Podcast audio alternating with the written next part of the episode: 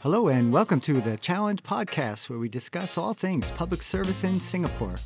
I'm your host, Douglas O'Loughlin, a consultant in organization transformation and a former public officer. And for this podcast, we'll be speaking to public officers on a wide range of backgrounds. And today we have a very special guest. I'm a big fan of Rovik Robert. So, welcome, Ro- Rovik, to the show. Thank you. How's it going? Yeah, it's great. How about you?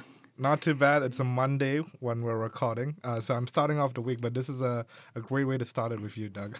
yeah, you too. I'm a huge fan of who you are, what you do. So it's a it's a privilege. Yeah, you can't see it right now, but I'm blushing. So yeah.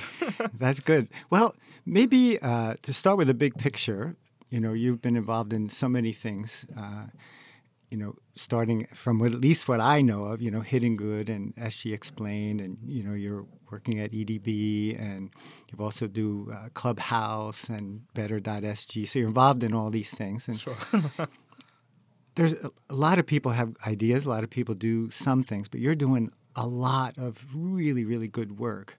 And I'm just wondering what is it about you, your background, your life experience that's created such an energy in you to get involved in so many amazing causes? Yeah. Uh, wow, that's a great question to start with. I think it started very young for me. Uh, I've always been curious about how the world works and especially how we can make an impact in, in some of the stuff we do. Um, I also think I've seen situations as as a person who's grown up in Singapore as a minority, as someone who's maybe had the experience of being an immigrant. Uh, I've seen a lot of cases where there could be, you know, uh, better ways to approach topics of justice, topics of inclusion, and that has always been a motivation for me as well. So as I grew up, I tried to find platforms where maybe I could start building a voice, start you know representing the communities I was in, and at a certain point even start fighting for communities that maybe didn't have a voice yet and creating space for them. So public service was of course uh, an intuitive calling. I think my mom being in the public service as well kind of inspired me a bit for that.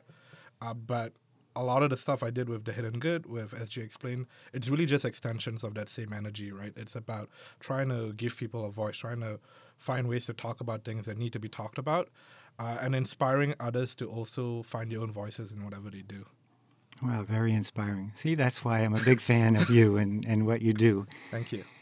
Have you seen much uh, change in society and shifting uh, the willingness to have some of those more difficult conversations, the willing to look at, you know, minority issues and all that? Have you seen what have you seen shifting over the years? yeah, anything. Yeah, I think we're a lot more conscious these days, and of course, a lot of that has to be, you know, attributed to social media, to the internet, but I think it's also how we use some of these tools. So the hidden good came about in a time where, you know, really the the key driver of social news was Stomp, right? And for those who don't know what Stomp is, is basically this online portal where people could just submit citizen news. And a lot of it was very negative and pessimistic. And that started to define a lot of what Singaporean culture was. And of course, with any kind of of negative news, it tended to take on some pretty dark undertones, mm. whether it's about race or, or, or, ethnicity or even nationality. And I think that was where I saw an opportunity for Leon, who was my co-founder, uh, and I to to actually try to change the narrative, right? And that was my first kind of dabble into some of this.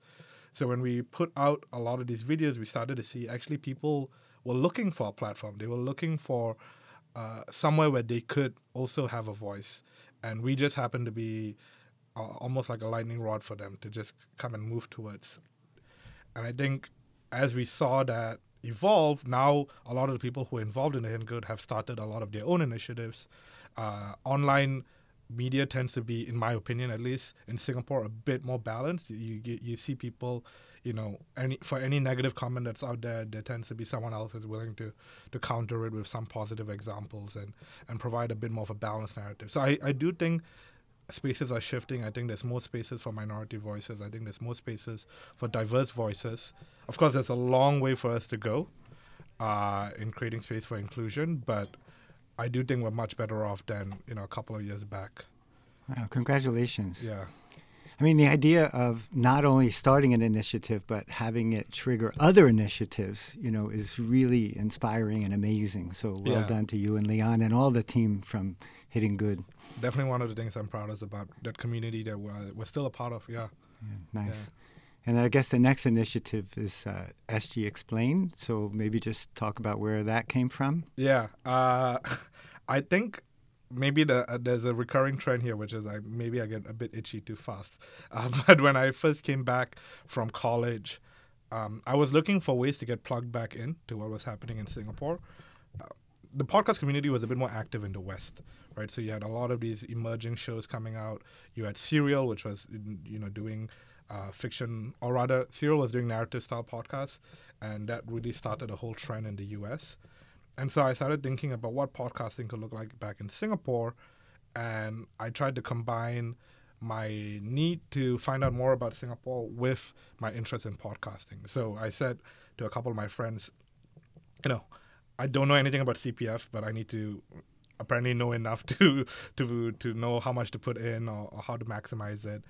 And so I decided rather than to just feel lost about it, why don't I do the research and maybe try to find a way to summarize it or synthesize it so that it's understandable not just for me but you know for anyone else who wants to listen to it.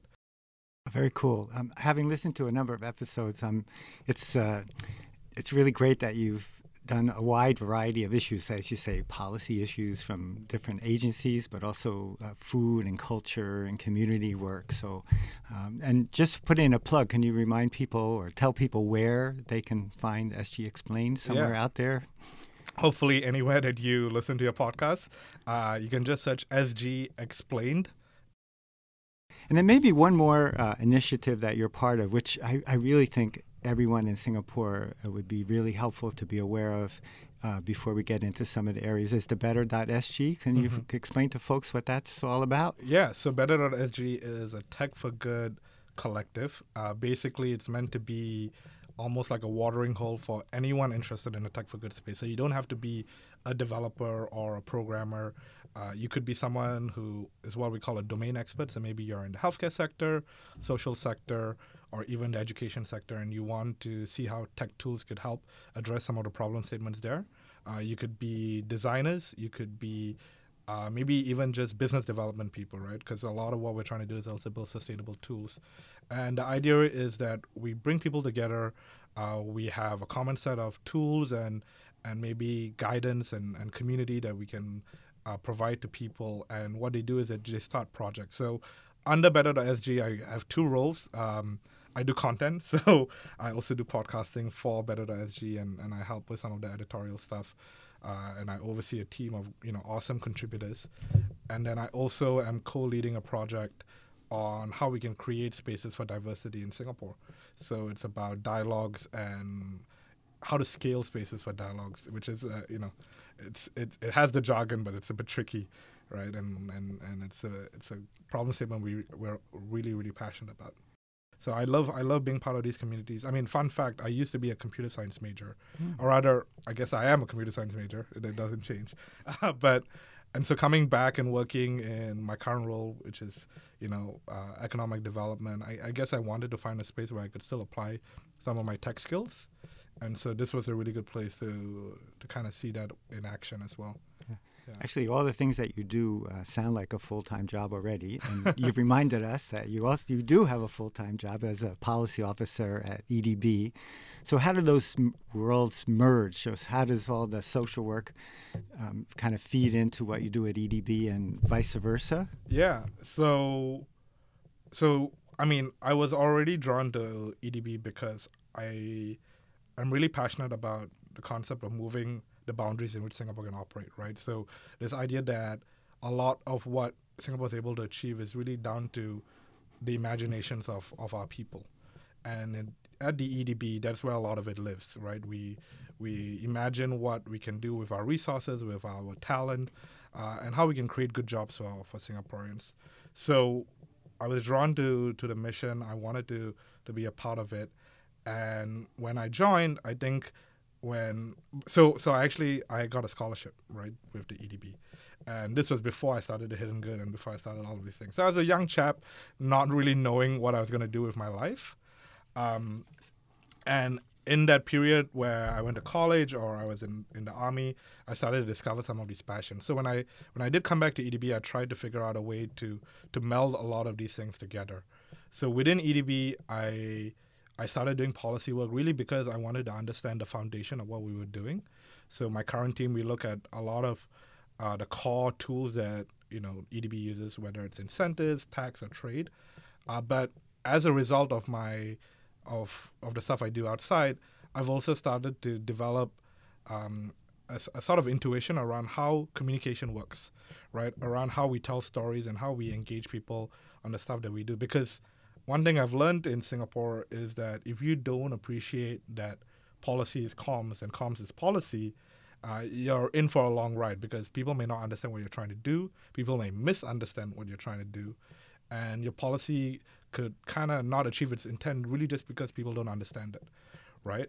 So a lot of what I'm doing in my current team is to actually beyond understanding the foundation and and doing some of the core policy work is to also think about how we engage our stakeholders, how we communicate, how we do change management, uh, and and it's it's an amazing way of, of reinforcing a lot of these key themes and trends and even with my my my team uh, it's been it's been a kind of reinforcing process for that too.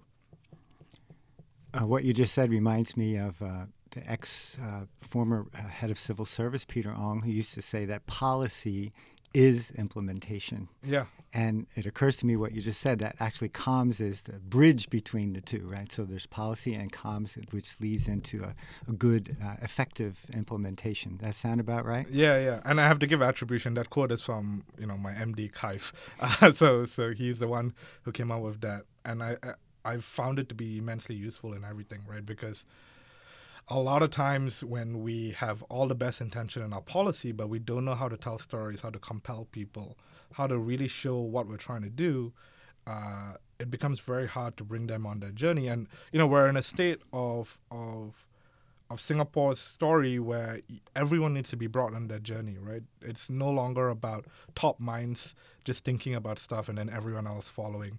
Uh, there's so many brilliant people out there, and it's not just that they want to be heard; they want to be, they want to feel like they can contribute too, and that's an immense potential to take advantage of. Which is why stuff like SG Explained, the Hidden Good, Better SG, these are communities, right? And what you're really harnessing is the power of people to do stuff together.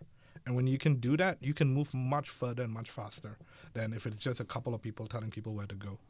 Yeah, we're, we're learning, right? So actually, I did a project with your mom years ago Yeah. where that was the idea was not just to set a policy and throw it over the wall, but to get a whole you know a whole number of agencies and social workers all together to co-create what the policy shape it a bit, Mm-hmm. as well as how do we make sure it gets implemented correctly. So we are definitely learning. Yeah, yeah, and it's a it's a new skill set, right? Which is why a lot of uh, which is why I enjoy doing what I'm doing on the side. It doesn't feel like a multiple full time jobs. It feels like one big mission that has just different projects and different parts, right? And to me, I see it as many parts of a whole. Uh, I see it as reinforcing parts of a bigger system, and it gives me range in, in some of the stuff I do, right? Uh, of course, there is some of the basic stuff you need to take care of, which is balancing your time, balancing your energy, making sure you take care of rest, making sure you're accountable. But I think once you get those things in place, uh, you can really build and scale from there. But how do you, uh, you know, refresh yourself, keep your energy up, um, given all the things that you're doing? Yeah, I think you, you just have to be very in touch with where you're at, right? And there are times where I'll catch myself being a bit drained, being a bit, um, really feeling like I'm just doing stuff for the sake of doing it. And you have to be honest with yourself. You have to catch yourself and you have to say, uh, what can I do to change where I'm at, right? A lot of that means doing something different. So, for example, I went kayaking this past Saturday, uh, not because I love kayaking, I do enjoy it, uh, but because I really wanted a change in atmosphere. I wanted a change in perspective. Uh, a lot of it means talking to new people, right? So, plugging yourself into different communities, being part of different spaces. A lot of it means just saying, hey, I need time off, right? You know, um, in the SG Explain, you you sometimes uh, uh, discuss issues that are a little edgy for people, like you say, the like race and ethnicity type of issues. Have you ever got any? I don't know say criticism, but where you know people felt a bit uneasy or or said that you crossed some you know boundaries or yeah uh, have you given any discussion around that any pushback at all yeah no i think that's a very relevant question. So you know when you when you work in this space or when you explore this space i think you got to go in with your eyes wide open right? Um, so i'm fully aware of a lot of you know the red lines that as a public servant we have to operate in as well. Uh, thankfully i have good uh, mentors and people within my organization to to kind of give me guidance around some of these things. Um, and so the way i think about it is i i operate both within the letter of the guidelines as well as the spirit of the guidelines, right? So the spirit of a lot of these things are to make sure that you protect the impartiality of the public service, the policy making process, um, and and make sure that there's still confidence in the public service. So when I do these podcasts uh, and when we look at these topics, uh, there's a couple of ways we we look at it. The first is to do a lot of preparation. So when we when we look at social topics, we make sure that we're not uh, you know being biased we make sure that we're not seeming or even creating the perception of bias. So we look at different perspectives. If needed, uh, we bring in voices that may need to represent some of these perspectives. Um, and my voice doesn't need to be the only voice that needs to be heard, right? So, so multiple voices when needed. The second thing is when we look at policy, to then just state policy and to let uh, to let the facts kind of present itself, right? So if there's a historical episode that happened, that will be in itself a commentary without needing to be without me needing to say like this is good or this is bad right? People can make their own impressions. And I really at sg explain we're not trying to be commentary. We're trying to be a, a narrative building uh, platform for a lot of these topics. We're trying to, to show continuity. We're trying to show uh, evolution for example. And for a lot of that sometimes a lot of the things are in what's left unsaid rather than what's said. Uh, the final thing is of course to to protect the spirit of, of the guidelines, which is in all of these things, at the end of the day, um, when when I'm speaking about it, I'm speaking about it in in an objective way, right? And and we invite comments, we invite criticism, we invite uh, any form of engagement, and you see that in the community uh, engagement that we have, whether it's on Instagram or, or on Facebook, a lot of people they actually show appreciation for the fact that we've explored the range, and they will give their view not in a combative way, but because they feel like you know maybe there's a gap that they can help address, or maybe that there's an additional voice that needs to be heard. And when that's done, I think uh, it creates a new kind of space that that may not have existed before. So there's a lot of it's very delicate it's it's a lot of deliberation but the reason why we still do it is because i think it, it would be incomplete to do the work that we do and not touch on some of these topics. Uh, but we have to do it in a very sensible way. Yeah. So, Rovik, in addition to SG Explain, which is out there in the world, um, also come to understand that you run a podcast in EDB. So, I'm wondering what that's all about, and do you think other agencies um, would consider should consider doing a podcast of their own. Yeah, yeah. uh, so so actually, what was interesting was that around just around circuit breaker last year, a lot of people in EDB were starting to feel a bit disconnected from what was happening in the rest of the organization. I mean, the organization was trying its best, right? They were trying to create regular communication. People were using existing comms channels, but I think what we were missing was that sort of informality around how we bump into one another and just chat. And a lot of what is the magic of the work that we do there is that bumping into one another, going for coffee chats and stuff like that. So uh, Kaif, my MD, actually reached out and he said, you know, you're doing all these podcasts on the outside. Why don't we try doing one on the inside, really just to to to talk about topics and to help people feel connected back to the organization. And so I was more than happy to help out. Uh, we have since done 20 episodes. It's called EDB Coffee Chats, and we balance it with you know each alternate episode. We talk to either an internal stakeholder, so a team that people may not have heard much about or may not be aware of the work that they're doing, or an external stakeholder. So, you know, people on the EDB board or some of our stakeholders from the MTI family. And it's been an amazing journey because we just get this whole range of perspectives. Uh, people who have listened to the podcast have given feedback that they really have appreciated some of the larger context in which they operate. Uh, for new joiners, especially people who may not have seen other EDB colleagues face to face, it's a good way for them to, you know, really get a, a softer understanding of what's going on and it's it's really just a way for to create space for different kinds of conversations right so you still have your town halls for like your big like strategic or operational kind of conversations uh, and you still have you know your virtual meetings that that teams run but this is a different kind of space. And do i think other divisions or other agencies should do it? I think it's up to you know the intentions and outcomes that you want to achieve. I think it's a good tool to experiment with. Uh, it's it's a way to add warmth to your organization and and create some abundance um, because people are just there to share, right? It's it's really a different kind of space. Um, yeah. Yeah, I love this idea. You know, it is a very different space. Like you say, there's town halls, you, you send out emails and do different things, but uh, this gets the whole organization connected.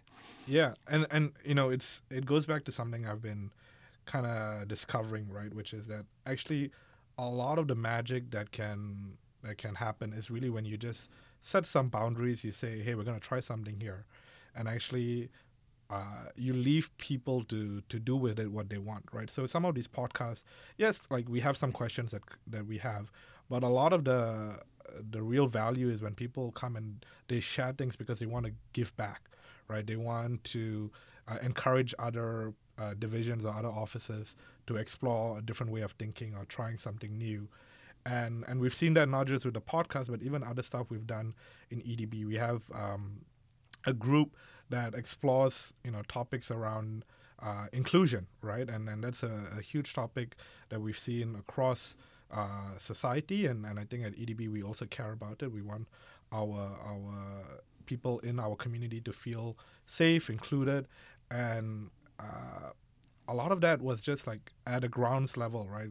So I'm hearing actually two potential angles for everyone out there to consider. So one is a podcast, which you say is warm, more uh, informal, uh, bring on different guests with different perspectives, and then this idea of creating uh, spaces for people to have these conversations. Yeah, yeah. So it's really just creating accessibility for yeah. a lot of people. Because I guess if you're public office, well, having been a public officer myself for many years, uh, or maybe in healthcare, it, it is something you can only really talk about with each other, right? Yeah. In, in a way that you can really relate to. So, um, sounds like you've been creating spaces for that to happen. I, I, mean, I've had great partners, right? None of this was done by myself. Uh, and I, I'm just really encouraged that there are other people out there who want to do these things as well. Clubhouse is a space I think you've gone into, and actually, you just told me that it's coming to Android. I yeah. haven't been able to get on Clubhouse you yet. Can, you can join us. that would be great. Uh, so, tell me what's happening over there. Is is that spilled over from SG Explain or something else, or is it just uh, something you joined and been playing around in? Yeah, I think I I, I have the problem the blessing and the curse of being a first fast adopter. Uh, so when Clubhouse was first announced, I was early on the platform. Uh, when I was on it in December last year, the Singapore community was still not on it. So a lot of it was just going to some of the American rooms or the London rooms and seeing what people are talking about there. Uh, around February, a lot of the Singaporeans and Malaysians started coming on, and in in a very very magical way, you started people, and like what I was saying, uh, people who needed a space for topics, creating spaces for themselves, right? So at first it was just uh, Singaporeans based overseas who are living in communities where they're kind of confused about you know how their governments are responding to COVID, and they want some sort of a connection back to home, to safety, and Clubhouse suddenly created a space because the warmness of the voice, the warmth of the voice, uh, you know, just hearing people speak, uh, f- made them feel connected. Mm. And so a lot of people were just talking, and then it started breaking out into rooms around education, around mental health, around uh, even you know current affairs, things that were happening, and I think because of some of the work I was doing with podcasting, as well as some of the stuff I've been learning around moderation, facilitation, it just became a very natural space for me to sit in. And I found myself, you know, contributing, moderating rooms, and helping people kind of create some of these spaces. And so I manage a club called the Singapore Club, and it's, I, I guess I was just a fast mover. So when they announced that anyone could create a club, I was like, someone has to create a Singapore Club, and I don't want it to fall into the wrong hands. So I trusted myself a bit more, created it, and I gave a couple of people uh, the co-admin role. And, and what we want to do is encourage people to create spaces for any kind of topic. So we've well right now what I do is I help a lot of people who are you know domain experts. So there's someone who's maybe a, a, a psychiatrist or maybe someone who's uh, who cares a lot about education or someone who cares a lot about fitness, and they're like I just don't know how to run rooms. And so what I'll do is I'll I'll help them co mod co moderate the first room, and then after that they get to start their own rooms after that. So I'm kind of in like a, an enablement role. Yeah. yeah.